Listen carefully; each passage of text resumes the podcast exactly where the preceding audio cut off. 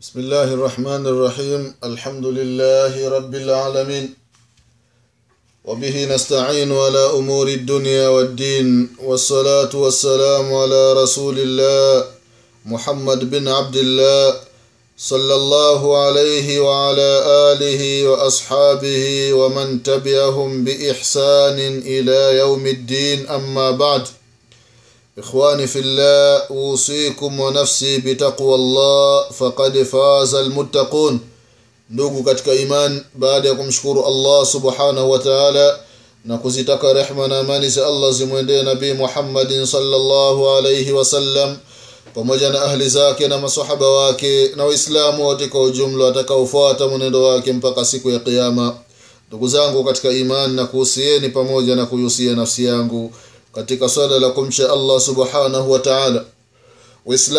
Tutakumbushana jambo moja.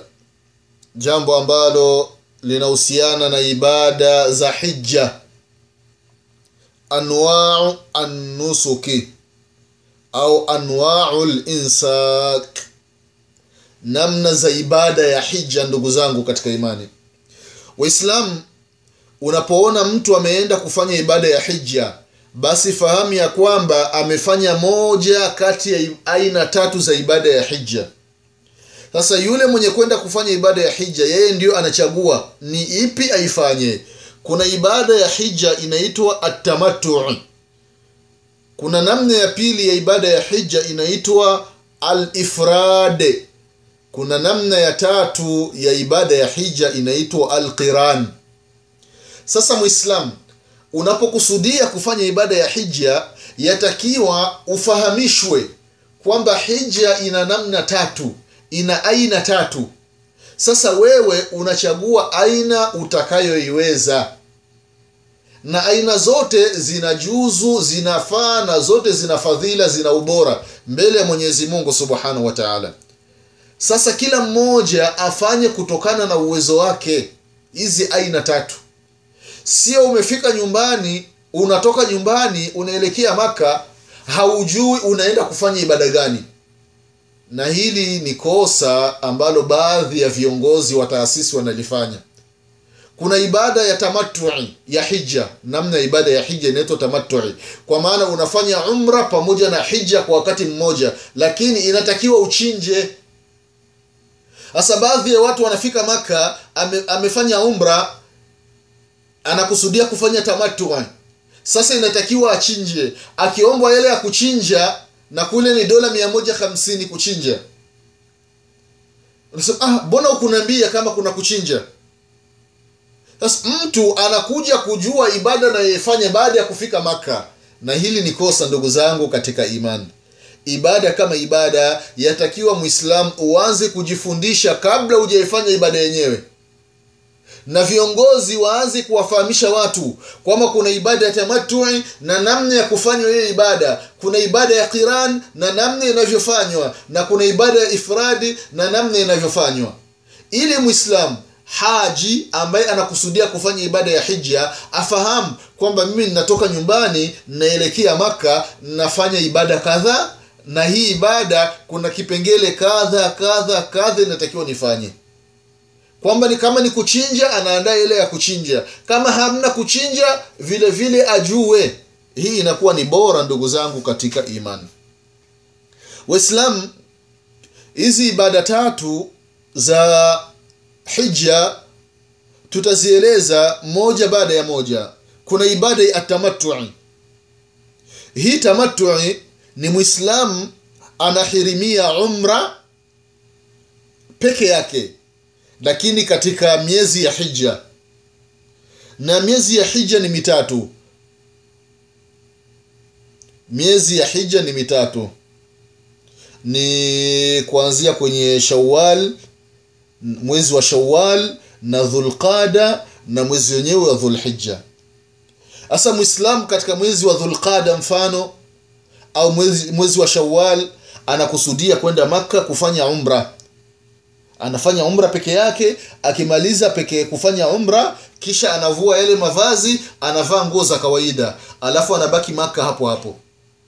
Anasubiria wakati wa hija anapo ana, yani umra anaifanya kama kawaida akimfika maka anazunguka alkaba mara saba akimaliza anasoli rakaa mbili nyuma ya makamu ibrahim akimaliza anakunywa maji ya zamzam akimaliza anaenda safa na marwa mara saba akimaliza anapunguza nywele.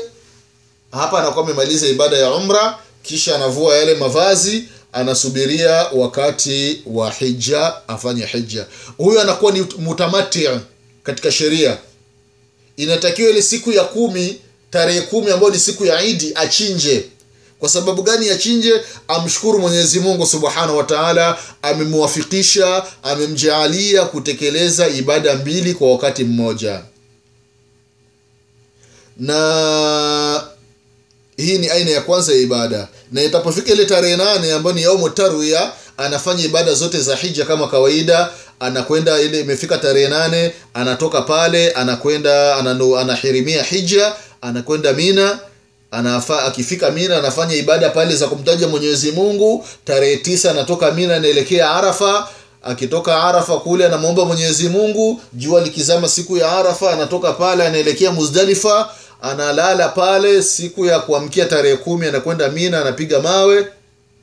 Hapa anakuwa amekamilisha ibada za hija anachinja anaenda kufanya tawafu anapunguza hapa anayavua yale mavazi anabaki mina katika siku ya tarehe kumi na moja na tarehe kumi na mbili na tarehe kumi na tatu anakuwa amemaliza ibada yake ya hija ya tamatui kuna ibada ya hija inaitwa alifrade. Hii ifrade ni mwislam kuhirimia au kukusudia kufanya ibada ya ibada ya hija peke yake bila umra. Yaani yeye anafanya hija peke yake bila kufanya umra. Na hii ni sheria kwa maana mwislam akifika kwenye miqat anahirimia kama atapitia dhulhulaifa madina au atapitia sehemu ya ya juhfa au miqati ya qarni lmanazil au ya lamlam au dhati arqi. Akifika hapo anahirimia hija peke yake. Anavaa yale mavazi ihram kwa mwanamume kwa mwanamke anavaa mavazi yake ya kawaida nguo ambazo hazina mapambo wala hazivutii wala hazibani. Akishahirimia hija peke yake anaenda mpaka makka. Akishafika makka pale anafanya tawafu anaitwa tawafu lqudum anafanya tawafu ya qudum kwa maana anazunguka alkaba mara saba alafu anaenda kufanya sa'i lhaji anaenda nini safa na marwa akishamaliza hapo atapunguza nywele zake? Akimaliza hapo wala yahliq wala yuqassir.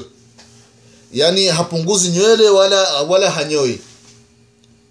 Nywele anabaki vile vile na yale mavazi yake anabaki nayo vile vile.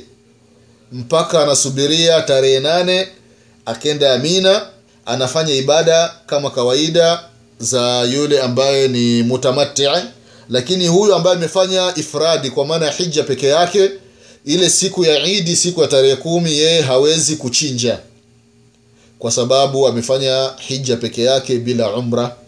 Ile siku ya tarehe kumi yeye akitoka muzdalifa ataenda mpaka mina atatupa mawe kiguzo kimoja mawe saba allahu akbar allahu akbar allahu akbar mawe yote saba. Akishamaliza ima anaweza akaenda maka akafanya tawafu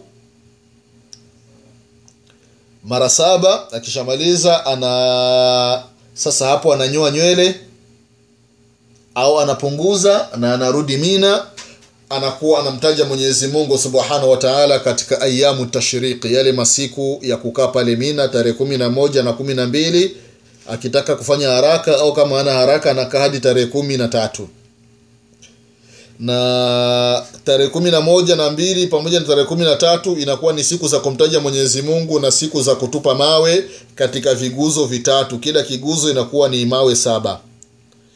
Vile vile aina ya tatu ya ibada ya hija ni alqiran. Al kwa maana mtu anaunganisha kati ya umra pamoja na hija kwa wakati mmoja.